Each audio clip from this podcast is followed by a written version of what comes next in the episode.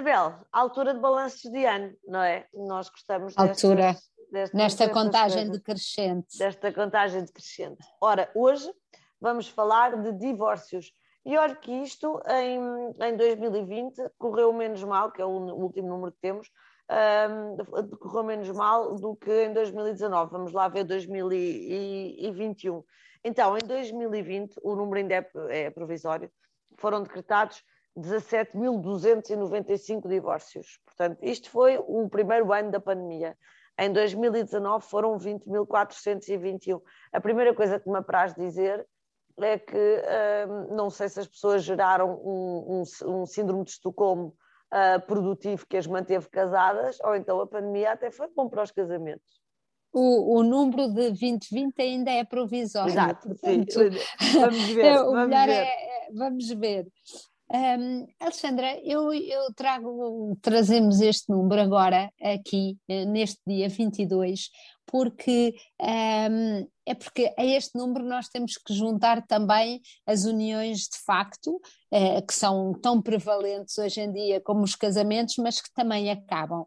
E a mim o que me traz este número neste momento é pensar nestes casais que se separaram e que têm filhos, estes e muitos outros que se separaram antes disso.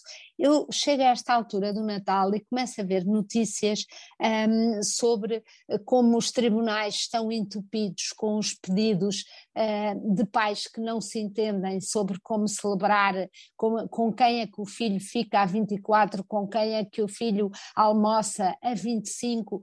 Vejo artigos a dizer não, façam, os casais devem fazer antes de se separar um plano, uh, um, um contrato quase minucioso em que diz todas as festas em que celebram o dia dos anos, quem celebra com o quê, e eu ponho as mãos na cabeça, Alexandra, ponho as mãos na cabeça porque tenho raiva, sinceramente, tenho raiva de pais divorciados que não conseguem gerir a, a, não conseguem gerir o dia a dia e estas datas e embrulham os filhos em discussões e conflitos de lealdade.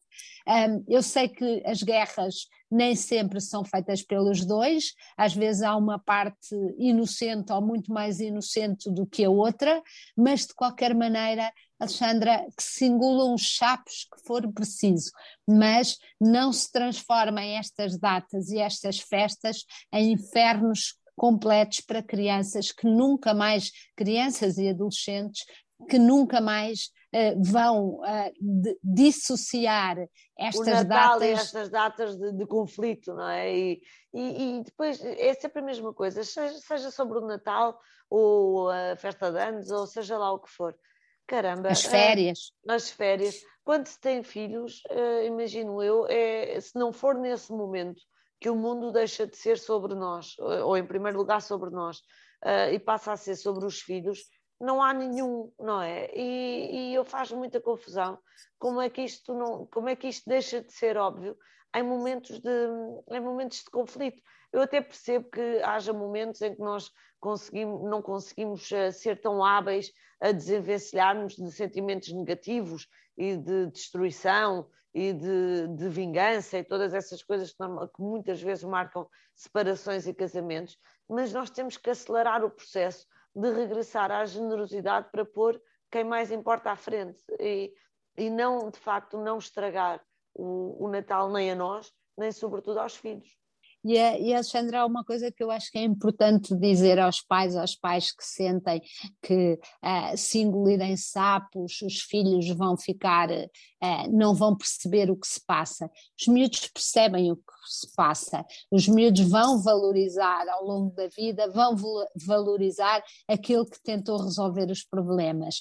Uh, naquele momento pode não parecer, pode parecer, pode parecer que se engoliu só o sapo e que não se uh, que não se fez nada disto, mas não, mais tarde uh, garanto-vos, os miúdos vão perceber e vão saber quem é que foi uh, o pai ou a mãe que tentou uh, superar-se a si mesmo para lhe dar felicidade e tranquilidade e qual foi aquele que provocou uh, e que teve um comportamento uh, menos desejável. Por isso, uh, não sintam que têm que dizer a verdade toda agora aos miúdos, não sintam que têm que mostrar como afinal não são elas que têm ou eles que têm a culpa, mas é o outro lado. Tentem mesmo ser superior a essas coisas, porque podem ter a certeza que os filhos registam e em mais velhos vão agradecer.